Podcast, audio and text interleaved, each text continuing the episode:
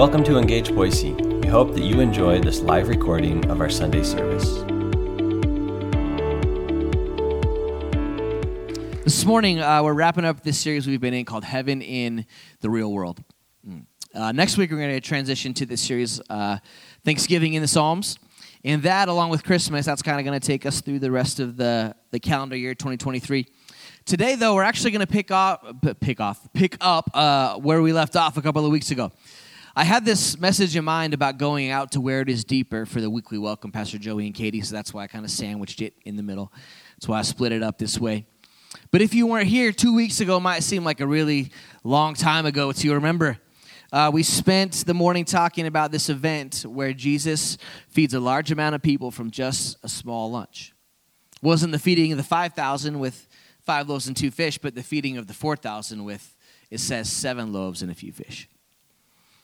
We read the account in Mark chapter 8. We talked in detail about how there's similarities, similarities between the feeding of the 5,000 and 4,000, but they're actually very different events.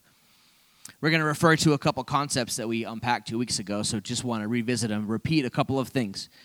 One thing to remember, and we're going to kind of talk about this today, is that the people that were the closest to Jesus had the most to learn.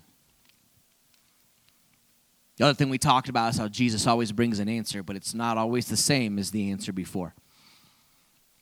And the reason the miracle was needed was different, the feeding of the 4,000 than it was the 5,000. Although the result was the same, a multitude was fed, many of the details of how it happened were different. God did that way for a reason. But if we're going to keep reading in Mark chapter 8, like we're going to do today, we would see that there is more that Jesus had for the disciples. He had more for them to learn, more for them to understand. I believe that this morning the desire of Jesus is that we, as his people, would experience more of who he is.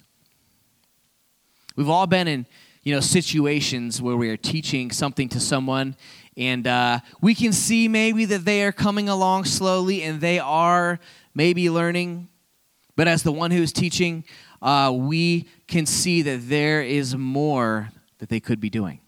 There is more that they could be learning. I don't know how many of you have ever given uh, like lessons of any kind to anyone for anything.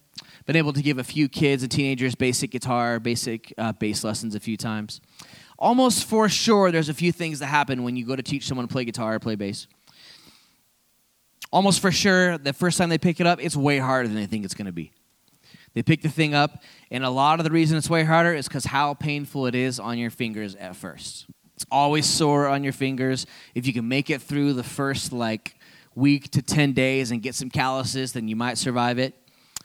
And if I was teaching somebody guitar, there was a few things that I would always choose first, teach first. I'd always teach them a few easy chords. I would teach them what we call the major scale. I would always try and find a song that was easy that maybe they knew because the sooner you can play a song, the more fun it is to keep going through it. If they were really invested in it, I would teach them how to play with the metronome because it really helps your rhythm and your timing. And almost inevitably, if they had like any gifting at it at all, if they could overcome the finger pain in the first like three, five, seven days, uh, then they would pick up those first few things pretty quickly. We'd work on the hand position, you know, like where to put your thumb, or a scale, or a chord, or a simple song. Uh, one of the things I always like to teach, especially teenagers, is I would teach them the uh, the Darth Vader theme from Star Wars. We would like note it out because everyone knows that song, right? And you could practice it in the different strings. But here's the last thing we talked about every single week with teenagers. Here is what to practice this week. Every single week without fail, here's what to practice. But the majority of the time, you can probably guess what happened the next time. We just started over because they hadn't touched it. There were a few students where I'd always say, and sometimes I would just think, hey, there's so much more you could be doing. Uh, you could be so much better at this. You could learn so much more. There's so much more if you just practice like a little, like 10 minutes a day. Some of them, a few of them did it, most of them didn't. And I'm sure that I'm not immune to the problem. I'm sure people have tried to teach me things over the year and think, man, that little stinker. Wish he would just practice and try harder. But this is the place where Jesus has come to in Mark chapter 8, not just with his disciples, but with just with the religious people who sometimes hounded him at every turn. What we find out is that the disciples, maybe even us today, we may have more in common with the Pharisees and the teachers of the law than we might like to think. You see, the heart of Jesus, even towards those who opposed him, and I believe this, was for them to experience more of what he had. Jesus, his heart is that we would experience more of what he has. And I believe this morning the desire of Jesus, no matter where we are in our walk with him, so we'd experience more who he is. We're going to read together, if you have your Bibles, Mark chapter 8, verses 11 through 21. Pull out your phones, open up your app if you would like to. Reading to you this morning out of the NIV. Uh, this is immediately following the feeding of the 4,000. It says this The Pharisees came and began to question Jesus. To test him, they asked him for a sign from heaven. He sighed deeply and said, Why does this generation ask for a sign? Truly, I tell you, no sign will be given to it. Then he left them, got back into the boat, and crossed to the other side. The disciples had forgotten to bring bread except for one loaf they had with them in the boat. Be careful, Jesus warned them. Watch out for the yeast of the Pharisees and that of Herod. They discussed this with one another and said, It is because we have no bread. Aware of their discussion, Jesus asked them, Why are you talking about having no bread? Do you still not see or understand? Are your hearts hardened? Do you have eyes but fail to see and ears but fail to hear? And don't you remember? When I broke the five loaves for the 5,000, how many basketfuls of pieces did you pick up? Twelve, they replied. And when I broke the seven loaves for the 4,000, how many basketfuls of pieces did you pick up? They answered, Seven. He said to them, Do you still not understand? You still don't understand. We see first as Jesus directly addresses the Pharisees, his opponents. Number one, there is more than what our eyes can see. To know exactly where Jesus and the disciples are geographically, right, we can take a look at uh, verse 10, which is where we left off two weeks ago. You just look back one verse, it says, Jesus got into the boat with his disciples, went to the region of Dalmanutha. The miracle of provision uh, for the Gentiles, and the feeding of the 4,000, had occurred, and they had gotten in a boat together. And this is actually the only time uh, this place in all of ancient literature that Dalmanutha is mentioned, all of ancient literature.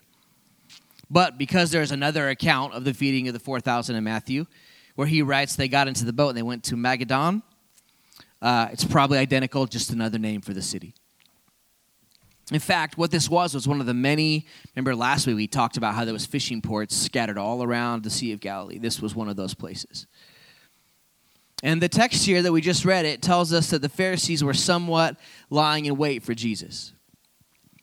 And what I uh, found as I studied this week uh, is that our modern translations kind of understate exactly what was happening with the Pharisees when Jesus landed in the boat. Very thankful for this commentary I've been uh, studying on Mark. Uh, it's by James Edwards. James Edwards, the Pillar New Testament commentary. It's awesome. Uh, it's kind of helped me make sense of some of these words and, and why it comes off a little different. And I have some of these for you on the screen. I think the Greek word, I'm not even going to try and uh, pronounce the Greek words for you because that would just be not good and hilariously bad. So, uh, the Greek word that's translated came, I think it's up there on the screen, uh, is the same word used if you're talking about a military force confronting you. That's, that's the type of word that's being used there. The Greek word that is interpreted question, it means something like to dispute or to oppose. They're not asking him a polite question, they're disputing him, opposing him. The Greek word that's rendered asked it means to attempt to gain control of. You can see why they don't put all those words in there because it would be wordy and hard to read, but this is what the Pharisees were doing. So when we unpack this just a little bit, it tells us that what is happening is not exactly a chance encounter. The Pharisees, they might not have known that Jesus was coming. You know, they didn't have social media and cell phones to text ahead and all that good stuff. But they did have an agenda for when they saw him next. And these Pharisees, they're ready to say, all right, you know what? Enough is enough. The next time we see this Jesus fellow, here is what is going to happen. So they get organized, kind of like an army preparing for battle. They've got a plan as to how they're going to dispute what Jesus has been saying. They're saying to themselves, We are going to prove this guy wrong this time. And their ultimate goal, if we look at the, the Greek, their goal is to gain control of the one who claims to be the Son of God. But the thing that doesn't make sense and what you have may have picked up on and what I've always picked on when I read this is that why are they asking him for a sign? He just came from miraculously feeding 4,000 people with a small lunch. Why are they asking him for a sign? We think of a sign as some kind of miraculous event, something that uh, tells our five senses that something that's being said is true. It seems kind of strange for these Pharisees to say because those types of signs, if you think of them that way, they've been following Jesus everywhere he goes. He's been feeding multitudes, he's been healing the sick and the lame, he's been raising people from the dead. But these types of miracles, these would not have been enough for the Pharisees. And their reasoning would have been this, if we can follow it in the Old Testament if someone contradicted what you believed, but still performed some kind of miracle, then they were to be considered not from God. And it happened in the Old Testament. Great example is the Egyptian magicians. They were able to do similar miracles to Moses when they were trying to leave Egypt. And they were breaking the commandment, thou shalt not have, thou shalt have no other gods before me, because they were not calling on the one true God. But once again, the tip off to what the Pharisees were looking for is the Greek word that's used. This one I, I can pronounce. The word Mark always uses in his gospel for miracle is dynamis. And that's not the one that is used here. The word used is actually semeion, which means something like outward proof of divine authority. Seems obvious to us if we read this, right? And if we'd been around, maybe that Jesus had done enough to prove who he was. But the problem was, Jesus was a different type of Savior than they wanted. In this case, they were trying to compare Jesus to an Old Testament false prophet and trap him. They thought that was their best avenue. The problem is they were not looking for someone to serve and to heal. They were looking to someone who was going to march and who was going to conquer. And when they didn't see what they wanted, they started asking him, Give us a sign. What they were looking for was an audible voice from God. They were looking for someone to fit inside their box, not someone who was going to change the way they thought. And what the response of Jesus tells us, friends, and I believe this is true for us today, is our faith cannot be anchored by spectacular signs. If our faith, friends, it's kind of hard to hear or read sometimes, if our faith is based solely on a miracle or a sign, or more importantly, uh, to make it modern in 2023, more importantly, than satisfying whatever our next demand is, then our faith is only as good as the next demand that is satisfied and there actually isn't much faith at all. This is why it says next that Jesus sighs deeply and he asks, Why do you keep doing this? He sighs deeply because in his heart, Jesus is grieved because those people who know the most about the things of God, the people who have the Torah memorized, they seem to be missing it so badly. Jesus, he's not angry here, but he's dismayed. He's thinking, How could my father's chosen people be this deceived? And in a sense, what they're doing, the Pharisees, is they're repeating the mistakes of their Old Testament relatives. Remember, in the Old Testament, we talked a little bit about this on Wednesday night. In the Old Testament, the Israelites, they had the cloud by day and the fire by night. They had the cloud by day and the fire by night, but they still built a golden calf to worship. Jesus was wanting them to know here that there is more than what their five senses were telling them. I wonder, though, how often, I wonder how often I, uh, in 2023, how often we do the same. We say this, well, if God will just do this one thing at this one time that I choose, then that will be enough for me to believe. God will only do what I ask Him at the time I ask Him. But friends, faith that depends solely on an outward sign, it's not faith, but it's veiled doubt. What God spoke to me this week is that truth faith comes when we believe in what we can't see rather than what we tell God He must do. We're not going to spend a whole lot more time with the Pharisees here because Jesus doesn't either. Verse 13 tells us He left them, got back into the boat, crossed to the other side. Pharisees remained on the shore, walked away. The disciples got into the boat, followed Jesus into the boat. And that's where we see his interactions with his disciples. And we see number two with deeper relationship comes deeper understanding. As we read this story, I think our hope is that Jesus left the unbelievers, he left the bad guys on the shore. But as we read, we see that at least some of the attitude of the Pharisees, of the teachers of the law, it has come along for the ride in the boat. Look at verse uh, 14 through 16. The disciples had forgotten to bring bread except for one loaf they had with them in the boat. Be careful, Jesus warned. Watch out for the yeast of the Pharisees and that of Herod. They discussed this with one another and said, It is because we have no bread. Man, I love so much reading the Gospels. I love reading about Jesus and I love reading about the people that were with him. Because if we read about the people that were with him, they seem so normal sometimes. Right? If you're like me, maybe you grew up around church and you grew up seeing the paintings of the biblical scenes. I saw one just this last Friday. I went to a memorial service. And these paintings of biblical scenes, of biblical characters of Jesus or the disciples, they depict soft light, right? Flowing hair. And some of the Bibles that were laying around at these places, everyone might have been called Saint, right? Saint Matthew, Saint Mark, Saint Luke, Saint John. And all of that stuff actually is awesome and fine. It's great to honor those who wrote down the Word of God that we read today.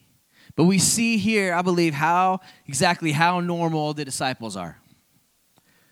Remember where they just came from. Jesus just fed 4,000 people with seven loaves and a few fish. He's talked about how those people, the disciples, were there for this. He's talked about how the people that supposedly know God the best, they're missing the point. You're an evil generation. Stop asking me for a sign. And then he literally left them on the other side of the lake. This is what has just happened. And Jesus, he gets in the boat, he's left those Pharisees behind, and he's like, okay, I'm going to teach my guys something important. I'm going to teach my 12 guys something important. But at some point, the disciples realized they forgot to bring enough bread for lunch or for dinner. Man, I can imagine these guys opening the basket that they had brought with for food. They start pointing fingers. Oh, who was on lunch duty this time? Come on, you guys. We're out here on the boat. We brought one loaf of bread. Are you serious? I man, I I get hungry so easy. I even get hangry as my sons do, and I can see myself getting caught up in this. Jesus' heart it is grieved because of how far these religious people are from understanding who he is. And I can imagine myself being in the boat, like, look, I'm hungry. When is it time to eat? Is it almost lunchtime? Is it almost dinner time? Is it almost, what's that thing Lord of the Rings asks for? Second breakfast? Is it almost time for second breakfast? Here's the thing much like we tend to do, the disciples, they were focused on what had happened, but they weren't understanding what was happening now.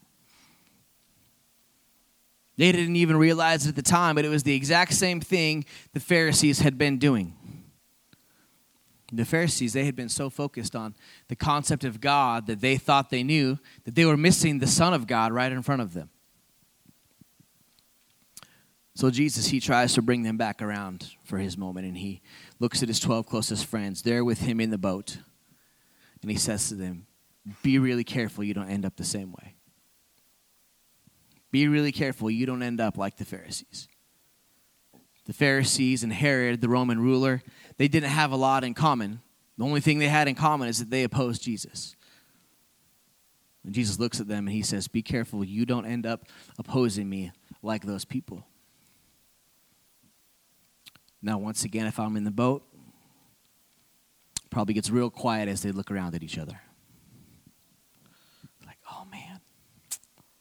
But they go right on missing the point in verse 16. They say, Great, now he knows we forgot the bread. He didn't know, and now he knows. Way to go. Come on, Peter, how much did you eat while he was talking to the Pharisees? You were supposed to save it. Man, can we just make a list next time and check the things off the list before we get into the boat? We see here what the disciples do. They continue to be focused on a physical problem, but the greater danger is the condition of their hearts the hope of Jesus for the disciples, his hope for us this morning is that we will not only see what Jesus has done, but that we will understand what he still wants to do. Man, the disciples, they're here, they're doing something specific that is common to us even today. And that is, uh, uh, they're worried about a need that Jesus has already proven he is able to take care of. They're worried about something getting taken care of that Jesus has already proven he can do. They're asking about bread. They're cranky. They have one loaf of bread, and they have seen him feed the multitudes with just a little more than that. And they've seen it twice. And yet they're in the boat with the guy who did that, arguing with each other about not having enough bread with them. Even though that need, the physical need for bread, it's been taken care of over and over again, and they've seen it. Problem is because it's not done in their timing, like right now, it's occupying all of their attention.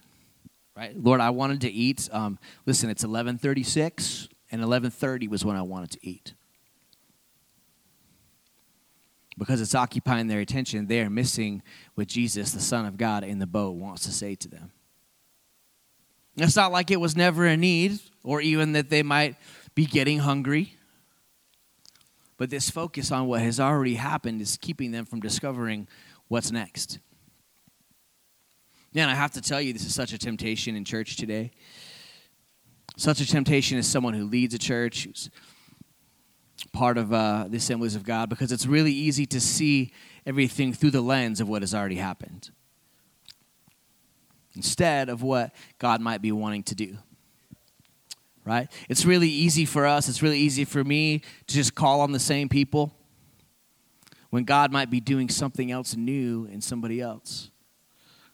It's easy for us to use the method that we've always used when God might be directing us to try something new. And it's not that those things from before weren't great, we're celebrating. It's not that we should forget them. Beautiful thing is that God often brings miracles and people that we remember fondly into the new thing that He is doing. God takes those amazing things we've discovered and done and He brings them into the new thing that He's doing. Jesus is saying to the disciples, He's saying, hey, the provision of bread was wonderful. But what I want you to do is stop focusing on that need. And I want you to understand this, friends. I am the bread of life and the living water. Anyone who finds me will never go hungry or thirsty again. That's why I did the miracle, so I could teach them that. Friends, there is more for us to discover about the goodness of God. But it takes us being willing to come to a deeper understanding of who Jesus is. It's amazing. He's not just the provider of the bread, but He is the bread of life itself. Finally, these last verses, the last passage in this series as we get ready to wrap up heaven in the real world, we see this. Number three, the biggest obstacle to more is a hard heart. I had to swallow hard when I typed that this week. Uh, Mark chapter 8, verse 17 to 21 says this. Aware of their discussion, Jesus asked them, Why are you talking about having no bread? Do you still not see or understand? Are your hearts hardened? Do you have eyes but fail to see and ears but fail to hear? And don't you remember when I broke the five loaves for the 5,000, how many basketfuls of pieces did you pick up? Twelve, they replied. And when I broke the seven loaves for the 4,000, how many basketfuls of pieces did you pick up? They answered, Seven he said to them, Do you still not understand? Man, those first four words that we read there uh, in verse 17, they're so stark to me. They stand out. Those four words, aware of their discussion.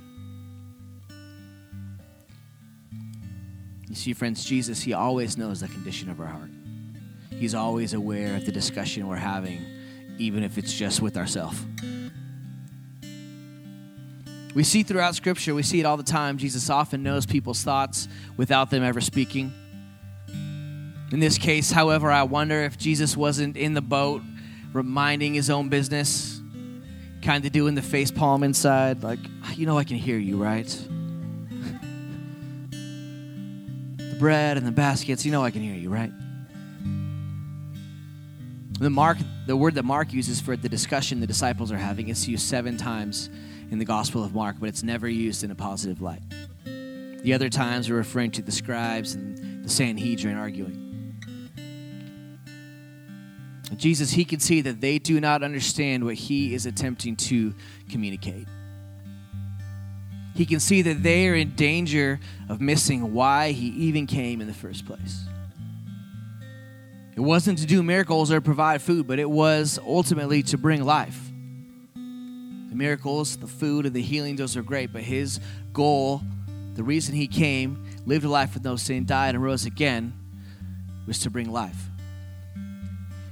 And though these men, they have spent more time with Jesus than anyone, and if anyone should understand more fully what Jesus is doing on earth, it's these 12 guys. I'm so grateful, friends. This is the best part. I'm so grateful that Jesus does not leave them there. So grateful that Jesus, He does not ever stop trying to soften a heart that's hard. Instead of tossing them overboard. Instead of stepping out of the boat, walking away from them on the water, right? We know that Jesus can do that. Instead of finding the closest port, leaving them all there just like he just did the Pharisees. Instead of doing those things, he begins to confront them and he begins to ask them questions that spur their hearts and minds towards understanding. In those verses, we see Jesus ask those questions over and over Do you not see? Do you not hear? Do you not remember? Do you still not understand that there is more? This, I believe, is why Jesus asks them these two key questions in here. Right? Jesus asks them two questions. He asks, How much was left over after the feeding of the 5,000? You're asking about bread? Fine. How much was left over after the feeding of the 5,000? The answer they remember because it was such an incredible moment was 12 baskets. I believe it was 12 baskets on purpose, one for each disciple. I believe he was proving a point to them. This is how faithful I can be, one left over for each of you. He also asks how much was left over after the feeding of the 4,000. The answer is, of course, seven baskets, the exact same number of loaves that they started with. I believe that what Jesus wants them to see, what he wants us to see today, is that even after the miracle, there is still more to learn and understand. Even after the miracle in our lives, there's still more to learn and understand.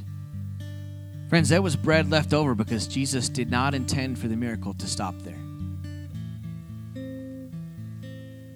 The disciples, they were having more they were mm. having trouble understanding and they were more like the Pharisees than they wanted to admit.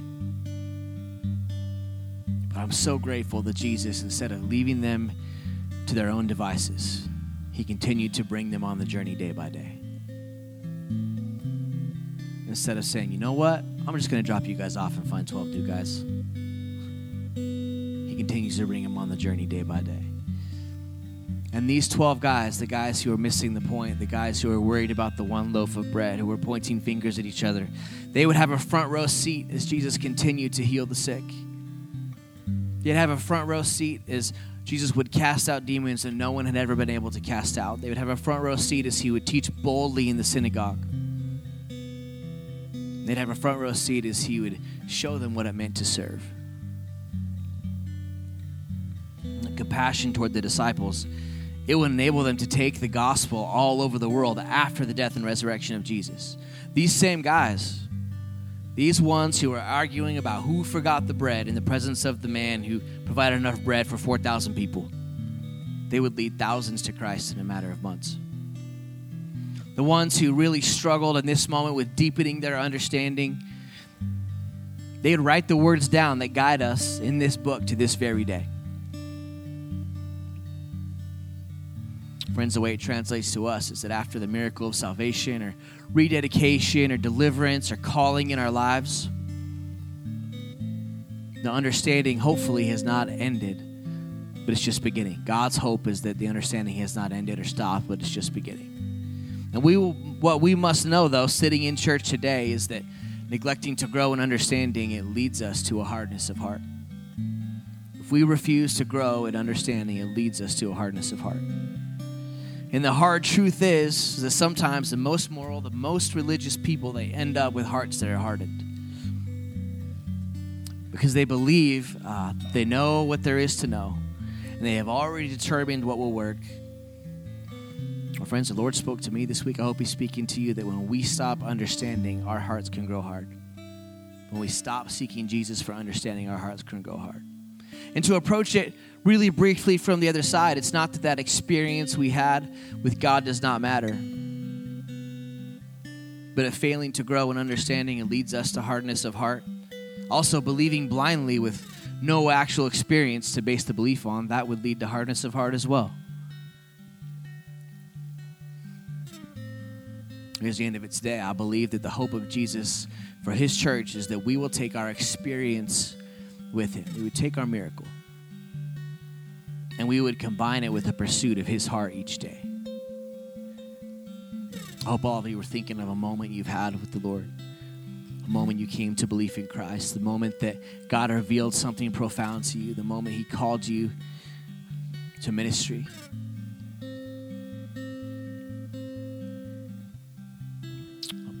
We would allow it to be the starting point of our journey with him instead of proof that we have arrived.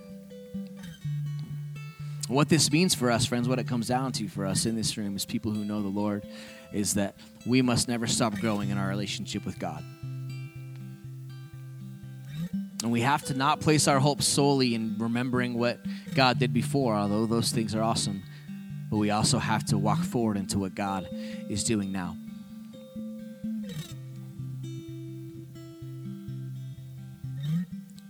Would you close your eyes just for a moment? Uh, we're going to sing a song together as we close here in a moment. But as Pastor Joey uh, prays, I just want to encourage you to prepare your heart. We're going to sing a little of this song. Uh, we're going to sing in faith. I will make room for you to do whatever you want to, Lord. And uh, I just encourage you to ask God to reveal something new to you. I'm so grateful that uh, even when I I tried to rest on what I discovered before and solely on that, that God does not leave me in the boat. And He brings me along for the journey. Let's pray this morning as we get ready to sing for God to help us remember fondly what He has done, what He has brought us through, but also uh, help us press into what is next. So take a moment, just let the Lord speak to you before we sing. Just allow God to speak to your heart this morning.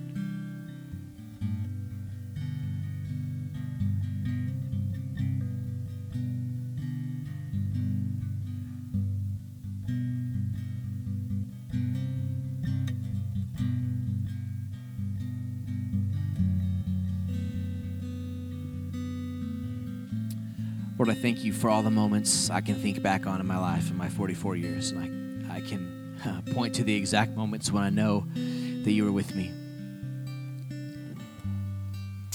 Lord, I thank you for the moment that uh, camp in 10th grade in Sun Valley, mm, where you called me uh, to ministry, called me to work in your church for the rest of my life.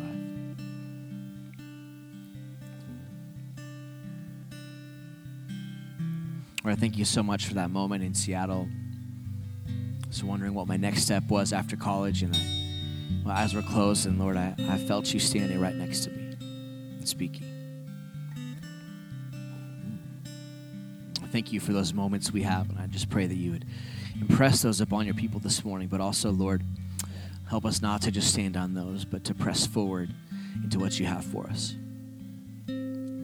Lord, I pray that you would reveal to every heart in this place, youngest to oldest, what it is you might have for them next people are wondering what their next steps might be, Lord Jesus, I pray that you uh, would speak those into their hearts and minds in this moment. Lord, as we stand in a moment and we begin to sing in faith, I will make room for you to do whatever you want to. Here is where I lay it down. Lord, as we lay our lives down to you anew today, I pray that you uh, would speak those new dreams, those new things into our hearts. Thank you for the miracles you've done we will not forget them, Lord, but I pray you'd call us each individually to new things. Friends, would you stand this morning as we just sing before we finish?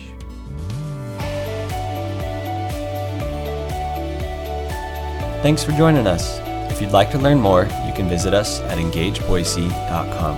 Have an amazing day.